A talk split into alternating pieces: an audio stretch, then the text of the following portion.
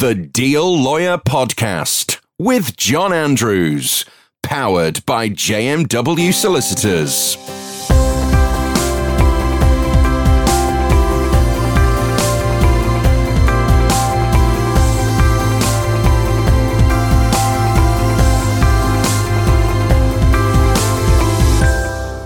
Hello and welcome to the Deal Lawyer podcast. I'm John Andrews. Uh, it's been a while since our last one. We're back after the summer holidays, and I'm pleased to say that uh, this afternoon I'm joined by Mike Blood.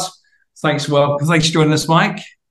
Hey, hey, John. Yeah, it's a pleasure. Pleasure. Mike, Mike, I should explain, is the uh, head of our corporate in Manchester, and more importantly, is an eminent sports lawyer. Mike, do you want to tell us a bit about your uh, about your illustrious background before we get on to the nitty gritty?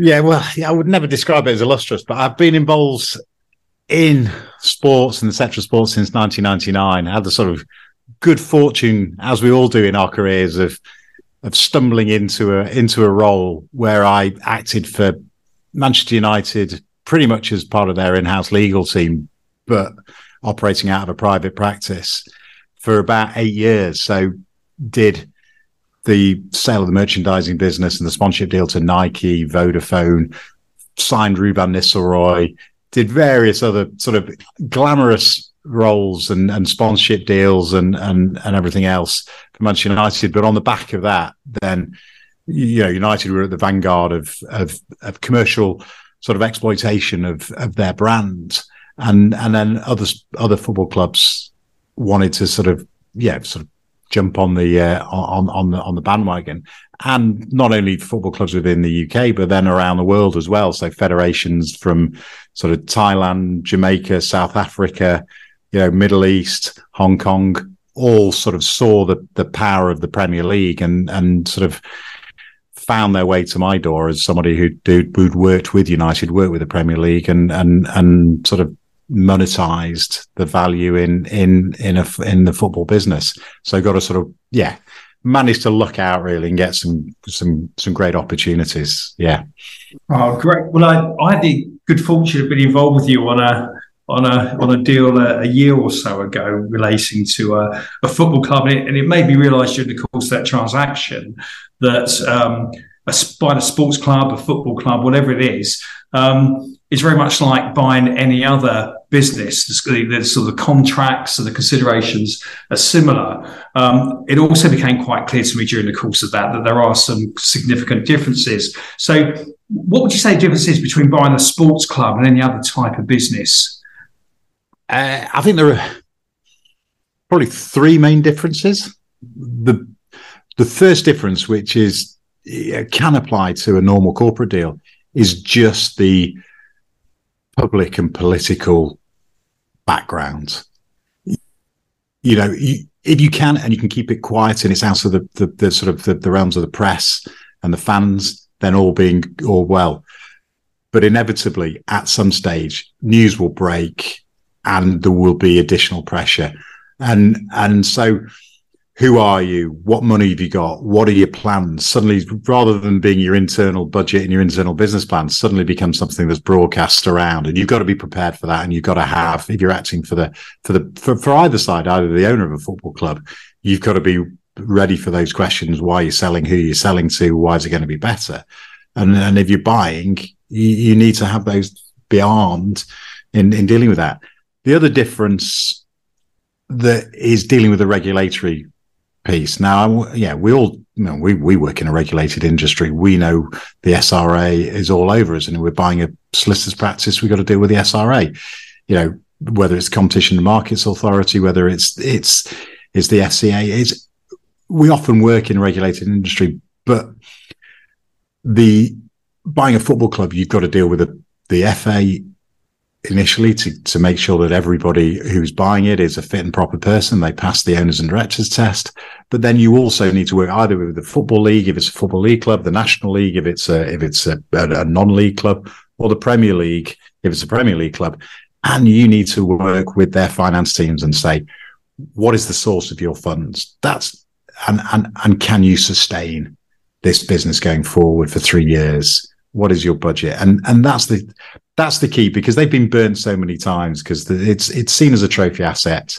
There are a lot of tire kickers, as as John, you and I know, to our detriment on who we acted for. yeah, yeah. And, and, classically, you can do all the due diligence in the world, and you can you can look into people, and you can look into your own clients, and you can look into who's buying this club. Have they got the wherewithal? Have they got the funds? Because it's all very well signing the check on day one for the uh, for the for the price, but the real money is spent day two and day two to day sort of like 1000 when there's pressure to to to to improve the infrastructure the stands to sign players to increase wages you know all of those things need to be funded. And and so dealing with the the football league or dealing with the premier league they want to know where's this money coming from is it sustainable? Is the plans that you've got for this football club sustainable? And and and making sure that the money that is going to flow into the game is of proper and pucker source. Yeah, yeah, um, and I think from the from having the experience of doing that deal with you, um, initially it seemed well, there's so many hoops to jump through, but you know, at the end of the day, justifiably so, and, and I think that deal was probably a perfect perfect example of that. Yeah, uh, yeah, the just yeah, the justification is, is is clear now when you see so many so many of the lower league football clubs going potentially going out of business, and and that's and and that's not just a business that is becoming insolvent. It's it, it it's it can be as as you see on the positive side with Wrexham or other things. It's the lifeblood of the town. It's the identity of the town. It's yeah. It, it, it, creates there are a wider group of stakeholders that are more interested in it than it just being a company. It's beyond the employees. It yeah, goes, goes further. That, that's actually a really good point. And when you when you when you take into account, you know, how passionate football fans, for example, can be, how passionate rugby fans can be about their clubs. Um, that that factor comes into it and ensuring that they're, you know, the heritage of those clubs continues and that they're in safe hands. I think you know, is, is, a key factor. And that sort of brings me on to the next question, really. I mean, there, there have been a few high profile acquisitions recently. I think Newcastle United and Chelsea. Um, sort of typically, how, how are these deals structured in terms of financing and uh, uh, if so, yeah. So so typically, how are those deals structured? Well, uh, yeah, and certainly in the Premier League they've changed the rules, and, and, it applies in the Football League as well. You can't you the leveraging by debt over the assets of the football club is no longer permissible. It used to be the case you could sort of buy the club and then immediately sort of or on completion mortgage the stadium and, and, and, and get your money there. You have to show that you've got funds from elsewhere. So consequently, and, and with the size of the, of the price ticket for Newcastle and Chelsea, you've got to, yeah, you've got to find this, your funds, your two and a half billion, your whatever, which is reportedly what Chelsea went for, maybe a bit more. And then, you know, Newcastle, you've got to find those funds and, and, and convince the authorities, the Premier League, that the, the, the, these are genuine. This is genuine free cash available not only to buy it, but that you are not then going to to leverage the uh, and and mortgage the the the assets and the main assets of the of the business. And in truth, you know, we looked at I looked at sort of buying Manchester United back in the day for a client, and and we and the price that was paid by the Glazers was so cheap when you you know even on a on a and on an asset net asset basis, the value of the playing squad plus the value of the stadium was well in excess of what they paid for it. Right. And I think people, so people are now realizing that was a steal. You make money out of the Premier League. Mike Ashley sort of reportedly took sort of 80 to 100 million pounds out each each each year uh, in dividends. So the, the structuring of those deals is very much if you've got the cash, then you can buy it. You buy it as a trophy asset. Yeah. But it's still gonna it's still gonna make you some significant returns. Yeah. Uh, so there's nothing, you know, in that sense, they're quite simple because they yeah. can't be leveraged and they can't, you know, there's no debt, there's there's very little, you know, there's might be quite a lot of structuring and financing done behind the scenes in the acquiring groups structure where they pull together the free cash based upon leveraging of their own assets. Yeah. But when you actually structure a deal to buy a football club, it's almost it's it's cash on it's cash on the nail, and you you, write, you write a very very very big check and you hand it over, and it and it's it's it, it's it's it's relatively simple from from that perspective, albeit there might be some greater degrees of complexity in in pulling that finance together in in the uh, you know Jim Ratcliffe and Ineos, perfect example. Yeah, he's saying I'm not going to I'm not I'm not going to put debt on Manchester United, but well, one you can't because that wouldn't be allowed, but two, yeah. actually, all you're doing is creating internal loan structures and and leveraging your your existing sort of Ineos assets. But yeah, so so when we're looking at sort of the whole process of buying a club, um, again, another thing that that um, I, was surprised about is, is that the process whether you buy a sports club or any other company is, is pretty similar. So you, you've got your traditional share purchase agreement with some specific, uh, specific clauses which relate to, to, the to the club itself. Um, and also you've got the due diligence process that needs to be undertaken. And, uh, and we're probably all familiar if you're listening to this podcast of, of, of, the traditional assets such as freeholds, leaseholds, and in relation to, to sports clubs, we've got the stadium and training facilities. Um, but beyond those, probably the greatest assets, particularly in football clubs, will be their will be their players.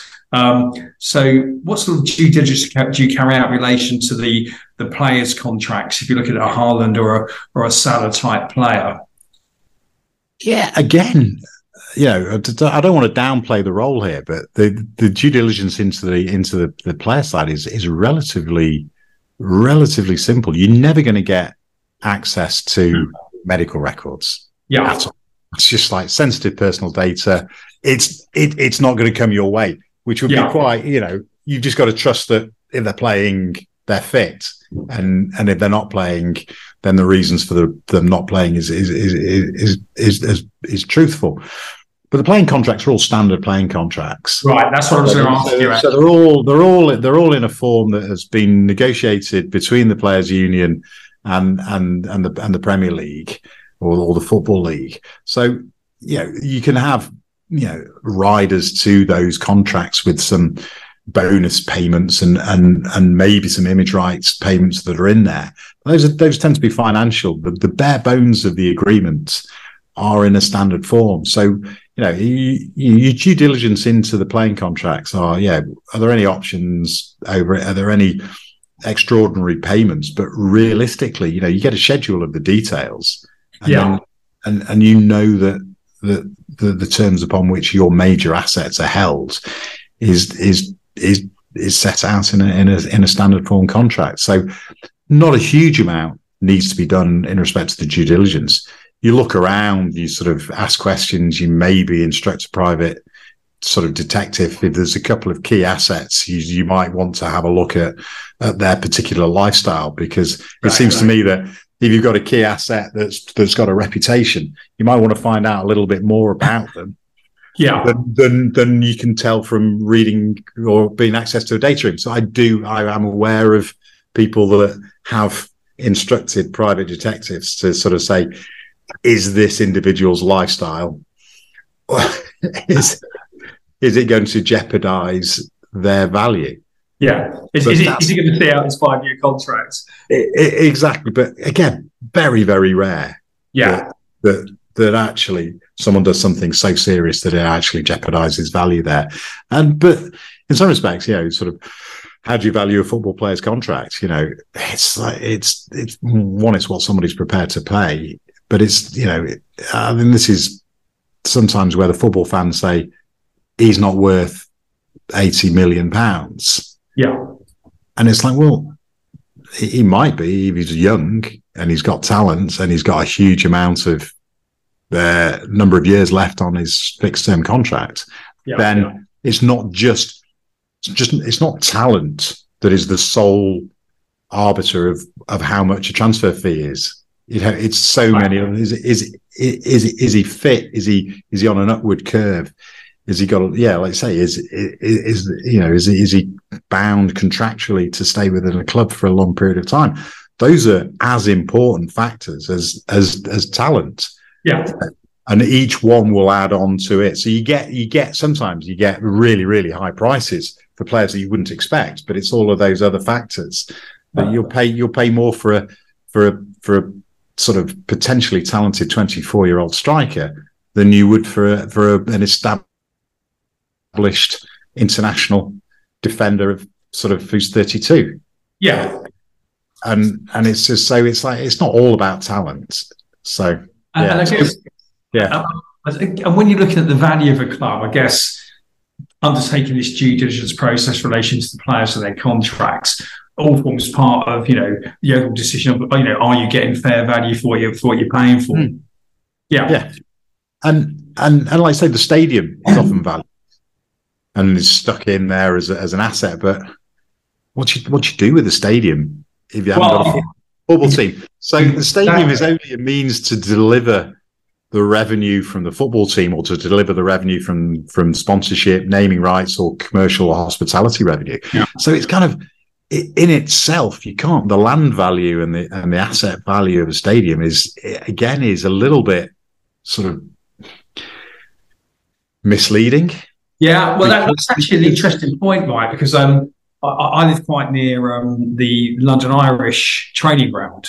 Uh, as you've probably probably seen, the London Irish professional team um, Yeah. have, uh, has become insolvent. But the, the the training ground, which was built, I'm going to probably say seven or eight years ago, which is a great facility, is is ring fenced an entirely entirely separate company, and uh, Yeah. the amateur club still plays there, youth team still play there, and, and, and I guess once the financial woes of the, of the club are sorted out, the professional team will restart, albeit in a lower in a lower division, at the lower league, and then we'll work the way back up from the same facility. So you, you're right, the property in many cases is almost irrelevant. Yeah, it's like you say, it's it's it's what it can deliver. It's Yeah. what it's it, it's very much. Yeah, it should be. A, yeah, it's it it's almost a, a profit and loss sort of entry rather than a balance sheet entry because you can't you, you can't do a great deal with that. Although you can eventually over a period of time, you can probably then you know, can create some sort of borrowing or mortgage that that asset over time what the rules don't prohibit, prohibit you from doing that, but they do prohibit you from doing it in relation to an acquisition. Yeah. so yeah. it, it depends when in the cycle you do that. So yeah, So, so I guess another, I guess another big asset of, of any sports club would be its um, intellectual property, and um, I'm guessing that can consist of a number of elements, and there'll be particular contracts you'll be looking, licensing rights and stuff like that. You'll be looking for. Would that be right? Yeah. I mean, huge, huge, depending on the on. On, on on which brand and which club you're looking at, yeah. So, yeah, the and, and and so much work was done over so many years by football clubs to ensure that their crest and their branding was owned by them. You know, sort of the old Manchester United crest was the City of Manchester crest, but clearly they couldn't own that. So they developed over time a crest that they designed and they could use. Arsenal did, did the same. There was an there was an old crest, but they didn't actually own it. So they created some intellectual property and that brand and the ability to place that brand and the association with that brand and that name is the value. So in in all of the sponsorship deals, you know, whether it's front of shirt or whether it's just an association to to to to sell your products or services in association with with club brands, yeah, you've got to make it. You, that is that's a huge huge part of the value of a of a football club, but it's still, and it might increase, but you know, you look at the, the accounts of of most football clubs and it's your it's it's your it's your game day revenue that is still the biggest proportion of your sort of uh, of, your, of your profit and your, and your revenue. You know, you've got broadcasting rights. Clearly, they they've gone up over a period of time. You've got your sponsorship and your commercial rights. Again, they can grow depending on your brand. But for most clubs, it's it's it's, it's bums on seats. It's it's it's it, it's match day revenue. It's programs. It's it's hospitality. It's the it's it's the, the boxes and everything else, that still accounts for sort of 35, 40% of, of, of even the big club's revenue. So it's a, it's an event business, but with some great intellectual property as well. And then the ability and that intellectual property, and because they play in the league that everybody want, wants to watch, you could say that that the event and the intellectual property merge to to provide a a product for the broadcasters to come in and buy. So what are they buying? They're buying a combination of both of that sort of match day event and and and the, the football as well as the intellectual property because you're watching Manchester United and the brand and everything else that's associated with it. And then that's a big quarter of or third of the of the revenue that comes from the broadcasting. So but yeah, in essence, you know, I wasn't the due diligence that goes into football clubs, they are very, very simple businesses yeah, uh, and at, their at their heart. So you know, not that many employees. Uh, most of all your important ones on standard contracts. You know, that's where the value comes in. You run events, maybe 25, 30 events a year from a from a stadium that you own is regulated in in, in quite an organized way, and you've got big chunky money coming in from the from the league which is associated with the broadcasting. So you've got certainty of of revenue uh, and and and quite a, a simple business model. So why do so many people get it wrong? well, I was I was just going to say to you, given your clear, vast experience in dealing with these types of businesses. Um, what, what, advice would you give to somebody who's looking to buy uh, a sports club, be it a large or small club? Uh, with that, yeah, that's a classic one, isn't it? How do you make, how do you make a small fortune from football? You you start off with a large fortune. Is is the yeah yeah yeah. but uh, it is and yeah, my advice to to somebody that was buying a club: make sure you're doing it for the right reasons because there's for, there's 360 days of misery and cost and only five days of, of, of pleasure. Yeah. But it can create it can create a family for you. I know people that have bought clubs that it creates creates a purpose in your life. Yeah. It creates a dynamic and an excitement that you can't generate or many people feel that they can't generate it in a lawful way yeah. and, and, it's a genuine and, and and excitement to say it creates a family and a belonging that people miss from either owning companies or being part of something and yeah. and, and, and, you, and you become you become immersed in something that is that that is bigger and gives you a sense of purpose and if that's your if that's your reason for buying it and and I would also use the word rather than owning a club, you're a custodian of a club. Yeah and and you're just holding it for a period of time and then hopefully handing it over to the next custodian in a better position.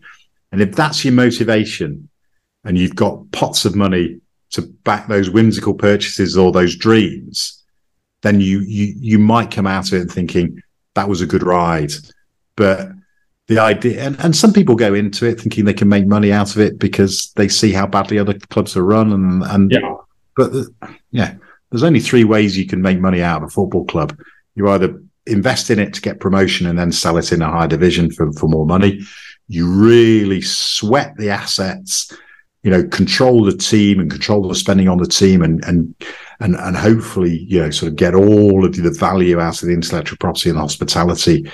Or you do well in player trading. You have a great academy and you, you, you nurture talent and assets, which are your players and then you sell them on, you know, classic examples, you know, sort of Brighton and Southampton. Brighton's a great example because they do, they do the, they, they do the middle one as well. They run the club very efficiently. They sweat everything they out they can from the club, but they've got a, they're not, they're not shy of knowing that they are a selling club and they, but they, they've invested sufficiently to get up into the top division. So that they've worked out and been successful in all three of those elements which is why they're, they're now making so much money. But it's so easy to fail on any one of those. Yeah, um, and, it, and, it's great actually. I mean, seeing clubs like that, I think um, I think another great example of that is Brentford. When, when, when you see what's happened with that club, uh, but again, a proper community club who invest not only in their own infrastructure but in the businesses around them. and um, it, it's that that's that's the right way to do it. I think. Yeah, yeah, and I think I think that's right, and and it's the motivation of the owners. Now there are different motivations for for the really high profile acquisitions that we're seeing. You know, why why why why do the Glazers not sell and cash in? And I and I uh, it's because in their in their world of, of other business interests, everybody will take their phone call. Yeah. Because they own Manchester United. So if they've got an opportunity or they want to speak to somebody or they want to do some business somewhere else in the world, because they're the owners of Manchester United, everybody will take the meeting or take the call. They're just some rich businessmen from Florida, who are they? You yeah. and and so there are there are strategic reasons around this sort of trophy ownership, but it, it's a it's a very very sort of tight knit club that you're joining, and it gives you access to sort of politics and and sort of global access that that that that other things can't buy. And then you know, then you look at the sort of Middle Eastern purchases. It's a drop in the ocean for for the yeah. for, for, the Abu Dhabi family that bought Manchester City, or potentially the Qataris that buy United, or the Saudis that have bought Newcastle. The actual expenditure is is minimal. You know, it's like I think the all the money that that the, the Abu Dhabi family have spent in on Manchester City could be accounted for by a a two cent rise in oil over a two week period. It might not even be that. It might be it might be one cent over one week, but it's that sort of factor that yeah. it doesn't. It's so small, and that's over a sort of ten year period. The amount of money they've spent in building stadiums and building the whole infrastructure around Manchester, and all it takes is just for a, a small change in the price of oil for a short period of time, and that accounts for everything that they've spent. So it's it, it's it's relatively meaningless, but yeah. yet the access, the association that they get is is is is huge. Uh, but uh, but the interesting thing I think is is that the way that, despite all of those funds in relation to City, for example, that they've taken the fans with them, whereas with United, clearly the Glazers haven't. Well, yeah. listen, Mike, this has been a fascinating insight into the world of buying buying football clubs. Um, I, could talk to you all day about this, but I, am guessing we better better call it a day. So, so Mike Blood, thanks very much for joining us today. John, it's pleasure. No problem. See you soon. If you want to contact me to discuss any of the matters we've discussed in this podcast, or indeed in any other podcast, my mobile number is 07768 266 036 or my email is john.andrews at jmw.co.uk. Speak to you soon.